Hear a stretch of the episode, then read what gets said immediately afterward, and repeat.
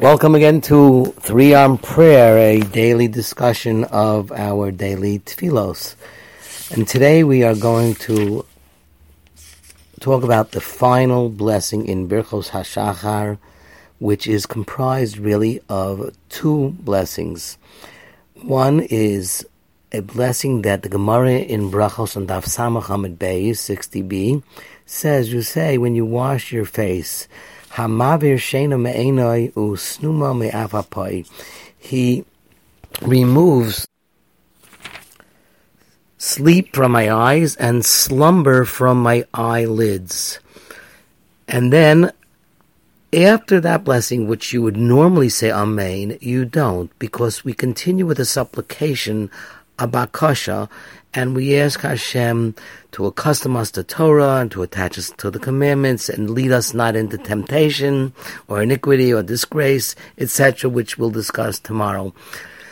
Uh, it is interesting that the blessing about removing slumber from your eyes or sleep from the eyes, slumber from the eyelids, is coming at the end of this entire um, I don't want to use the word litany, but the entire sequence of blessings that really begin with the crow of the rooster and end, at least until this blessing, about giving the one who is weary strength. And then all of a sudden you're blessing Hashem, who basically removed the sleep from your eyes and um, slumber from your eyelids. Now, removing sleep from eyes you know, should have been the first thing or the second thing that you you do when you wake up. Um, and I think it's just a general summation, just thanking the Ribbono Shel Olam that you basically woke up. Uh, why doesn't that occur right away? And maybe the point is that there are certain things that have to be constantly reiterated. And even after you get dressed and you're getting up and you're walking, you still have to remember that all this is only because you woke up. And we will now then continue with a blessing or a bakasha, a, a really a request that that just talks about the way life is, and and it ends with the word Gomel Chasadim Tovim Le'amo Yisrael, who bestows kindness to his nation Israel.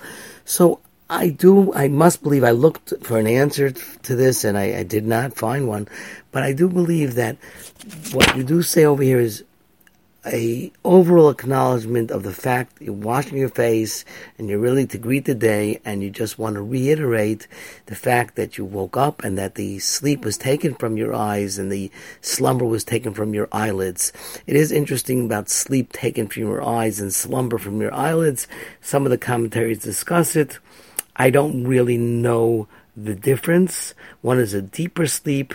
Uh, deeper sleep. Snuma is less of a sleep, but it is something that we could think about when we daven.